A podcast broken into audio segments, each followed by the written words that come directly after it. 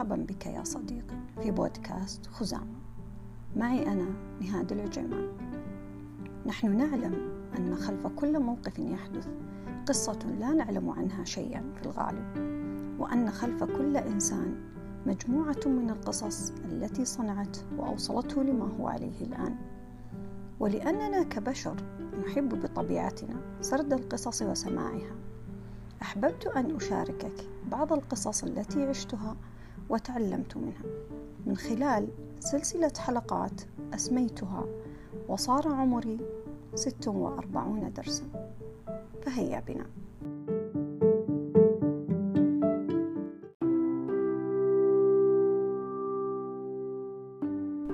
تعلمت من لما كنت صغيرة وأعتقد كثيرين مثلي أن المشاعر السلبية اللي أحس فيها أو المواقف الصعبة اللي صارت لي وأنا طفلة مو مهمة.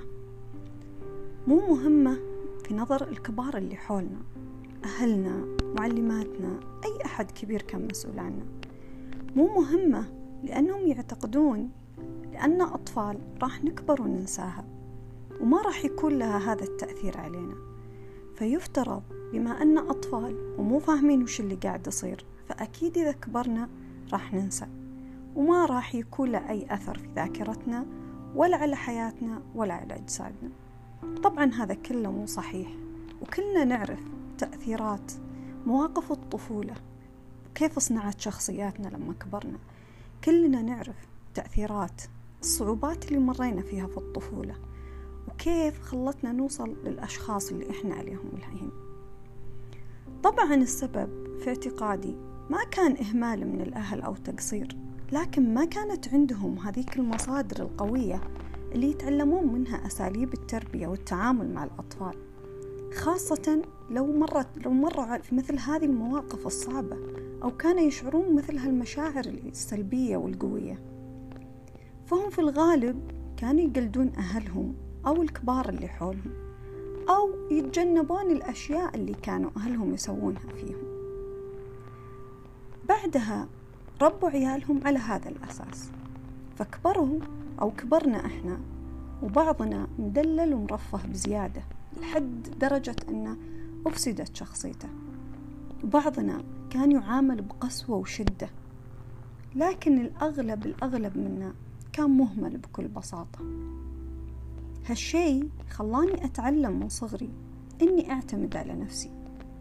أعتمد في على نفسي في مواساتها أعتمد على نفسي في احتوائها أعتمد على نفسي في دعمها. كنت طول الوقت أحتفظ بكل مشاعري ومواقفي ومشاكلي الصعبة في داخلي. ما أتكلم فيها قدام أحد لا من الكبار ولا من الأقران اللي في مثل عمري. الشيء هذا خلى البنات اللي في عمري أو من جيلي ينجرفون الشيء كانوا يعتقدون أنه راح يمدهم بالحب والدعم. فصاروا يسوون علاقات مع شباب سواء بالمكالمات أو المقابلة أو أشياء ثانية. وقتها المجتمع كله استنفر علشان يحارب هالظاهرة الخطب في المساجد المعلمين ومعلمات في المدارس الأهل. استنفروا كلهم كلهم علشان يحاربون هالظاهرة ويقضون عليها. استنفروا كلهم بنظرهم عشان يحمونا. استنفروا كلهم علشان يمنعون هالشيء إنه يصير. صاروا يتكلمون في كل مكان صاروا ينشرون المحاضرات في أشرطة الكاسيت صاروا يطبعون منشورات ويوزعونها. صارت اللوحات تتعلق في المدارس وفي الشوارع كلها تحذير من هالظاهرة. كان في نظري جهد مهدور وما له أي معنى وما له أي قيمة. أنت مهما حذرت الشخص ونبهته وأنت ما حليت مشكلته ما راح يسمع لك. ما له أي تأثير عليه خاصة لما يكون الشخص هذا في فترة مراهقة ومحتاج لأشد أو أقل أقل نوع من أنواع الاهتمام والحب والدعم. وقتها لو واحد منهم بس أو مجموعة انتبهوا للي قاعد يصير. كان احتمال كبير إنهم يتداركون هالامر وينتبهون إن إحنا لما كنا أطفال أو حتى في سن المراهقة كل اللي محتاجينه هو إن أحد يحتوينا. كنا محتاجين إن الكبار اللي حولنا يعترفون بمشاعرنا ويأيدون الشعور اللي إحنا نشعر فيه مهما كان سلبي مهما كان مخيف. يعترفون فيه حتى لو ما كان في سبب منطقي لشعوري بهالشعور. كانوا إذا تكلمت وقلت إني حزين أو ضايق صدري قالوا كل شيء متوفر عندك. هذا من إنكار المشاعر. لو أحد بس وقتها وقف وانتبه لهالشيء كان ما احتجنا أن نهدر سنوات كثيرة من أعمارنا عشان نحارب هالظاهرة. بعد كذا كبرت. كبرت وأنا متعلمة أني أستقل بمشاعري وبمشاكلي بكل الأشياء اللي موجودة في داخلي وأستقل حتى باحتياجاتي. واللي خلاني أقلص الاحتياجات هذه لأقصى حد درجة إنها صارت ما تذكر وما لها أهمية. لكن خلق في داخلي شخص ممكن أسميه سوبرمان شخص صغير كان يتصور إنه هو المنقذ اللي راح ينقذ كل الناس اللي موجودين حوله سواء اللي كان يعرفهم أو ما يعرفهم. والسبب أن الشخص هذا كان يبغى يحمي الناس من اللي حوله من الشعور بالمشاعر اللي كان يحسها كان يبغى يحميهم لأنهم يحسون أن ما في أحد معهم. هذا الشيء خلاني وقتها أعطي أعطي كل شيء عندي بلا حدود. سواء من المشاعر سواء من الاهتمام سواء من الوقت وحتى الفلوس. كنت أعطي بدون حدود كنت أعطي بدون ما أسأل كنت أعطي لدرجة أني يجي أوقات أكون مستنزفة وهلكانة من شدة العطاء ومع كذا أكون مستمرة في العطاء. استمريت على كذا لحد ما جاء وقت واستنزفت. انتهى كل العطاء اللي في داخلي. انتهى كل العطاء اللي أقدر أقدمه للي حولي. فجيت وقتها للناس اللي حولي اللي كنت أنا أعطيهم وتوقعت إنهم ممكن يردون لي هذا العطاء أو حتى لو جزء منه. لكن تفاجأت إنه ما أحد منهم مستعد إنه يعطيني أي شيء أي شيء هو يملكه إذا ما كان عنده الرغبة. فهمت وقتها وأدركت أن العطاء اللي كنت أقدمه ما كان أبدا مطلوب مني. ما كانوا أبدا يطلبون مني أني أسوي هالشيء علشانهم. لكن أنا قدمته من نفسي. فبالتالي ما يحق لي أني أطالب مقابل لهذا العطاء. ولا يحق لي أطلب منهم يردون لي وقت الحاجة. ولا يحق لي أقول لهم يعطوني ثمن هالشيء اللي أهدرته. وقتها بس أدركت أن العطاء إذا زاد عن حده ممكن أنك أنه يصيبك بالضرر. أدركت وقتها أني كنت فعلا مغيبة وجاهلة. هالشي خلاني أدخل في دوامة من الحزن العميق الكئيب اللي أثر علي لحد ما تحول مرض اكتئاب. جلست في دوامة الاكتئاب ثلاث سنوات. ما أعرف كيف دخلتها.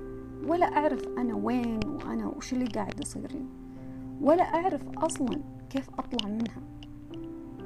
لحد ما طلبت العلاج وساعدني الطبيب أني أفهم هالوضع اللي أنا فيه. وقتها خلاني أوعى الحقيقة مهمة إن ما أحد راح يقدر يساعدني أطلع من اللي أنا فيه غير نفسي وإني ما راح أتعالج وأتخلص من الاكتئاب إذا أنا ما تغيرت. إذا أنا ما سعيت إني أغير وضعي وأغير موقفي وأغير شخصيتي فعلا هذا اللي سويته وقتها. بديت أغير من شخصيتي بديت أدعم نفسي بديت أرفق فيها بديت أهتم فيها أكثر. صحيح أن الصوت الداخلي السلبي كان وقتها لا زال موجود لكن ما كان لذاك التأثير علي لأن في المقابل كنت أدعمها بقوة. وقتها قررت أني أوقف كل شيء كل شيء ممكن كان يأذيني كل شيء كان ممكن يسبب لي حزن كل شيء كنت كارهته ومتحملته وصابرة عليه علشان هو جزء من عطائي. وقتها طالبت بحق من حقوقي وقفت وطالبت بهذا الحق. كنت وقتها متوقعة أن ما في أحد راح يساندني أو ما في أحد راح يساعدني لكن اللي صدمني أكثر إن فيه ناس مقربين جدا مني حاربوني على هذا الموقف. طلبوا مني إني أتنازل عن هذا الحق وإني ما أطالب فيه. بعضهم قاطعوني حتى الكلام ما عاد يتكلمون معي. كله في سبيل إنهم يضغطون علي أتنازل عن حقي. وهذا الشيء جدا صدمني. أنا ما طلبت بحق ممكن يضرهم أو يأذيهم أو يسبب لهم أي مشكلة. هو شيء كان يخصني أنا فقط. فما كنت فاهمة ليش هم يتصرفون بهذه الطريقة؟ ليش يبغون يمنعوني من أني أخذ الحق هذا؟ اللي هو حق كفل لي الشرع والقانون وما يأذيهم في شيء.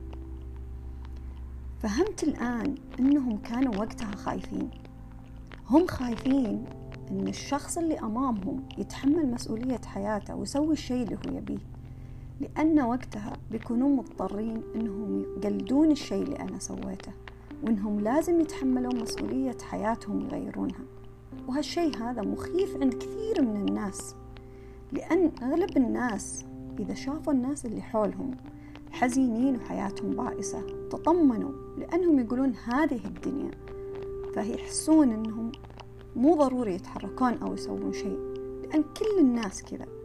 لكن لما شخص يوقف ويحاول يغير حياته ويحاول يطالب بحقوقه. هذا الشيء يخوفهم لأن إذا نجح معناته هم لازم يسوون هالشيء ولازم ينجحون. لكن وقتها صار شيء جدا جدا جميل. وأنا ممتنة لله عليه سبحانه وتعالى في كل وقت. سخر لي أشخاص من أقاربي أشخاص من أصدقائي. كانوا فعلا هم العوض والجبر الجميل وقتها. دعموني وساندوني بدون حتى ما يسألوني ليش أنا أسوي كذا أو لوين أبغى أوصل. كانوا فعلا هم السند القوي لي في الحياة. هم اللي كنت أستمد منهم القوة اللي خلتني أستمر في الشيء اللي أنا أبيه. الدروس اللي تعلمتها في هذاك الوقت أني أنا الشخص الوحيد اللي مطلوب مني أني أدعم نفسي وأساندها وأعطيها كل الحب والإهتمام اللي هي تحتاجه. إذا حصلت الشيء هذا من الخارج الحمد لله لكن ما يكون هو مصدري. ما يكون هو مصدر حصولي على الحب والاهتمام والدعم. تعلمت أن الخذلان يخلي الشخص يقدر ذاته وحياته أكثر ويخليه يعيش تحديات وصعوبات ما كان بيتوقع في يوم من الأيام أنه بيقدر ينجح فيها ويتجاوزها. تعلمت أن الأصدقاء هم عائلتك اللي أنت اخترتها. وتمنيت أن يكونون جزء من أفراد أسرتك. علشان كذا ضروري قبل ما تختار شخص وتقربه منك وتعتبره صديقك إنك تعرف كل شيء يتعلق فيه حتى لو تختبره قبل ما تاخذه صديق وتقربه منك. تعلمت إن الأهل دائما يقدمون أفضل ما عندهم يقدمون كل شيء يقدرون عليه. لكن هم ما يعرفون إذا هالشيء هو اللي أنت بيه أو لا أو إذا هالشيء مناسب لك أو لا. لكن دائما دائما نيتهم من فعل الشيء أو تقديمه تكون نية طيبة. في الأخير أحب أقول لك أن المواقف الصعبة مواقف الخذلان مواقف التخلي هي اللي صنعتك وصنعت شخصيتك اللي أنت عليها اليوم. الشخصية الرائعة اللي قاعدة تعيش الحين الشيء اللي هي تحبه وتبيه. وأن الماضي هو الجسر اللي وصلك الموقع اللي أنت فيه اليوم. علشان كذا انتبه تحرق الماضي. انتبه تسخط على الماضي وتكرهه. انتبه إنك تقول إن الماضي سبب في دمارك أو خسارتك. خليك دائما ممتن للماضي. خليك دائما ممتن للمواقف والصعوبات اللي حصلت لك لأنها هي اللي خلتك الشخص الناضج اللي أنت عليه اليوم.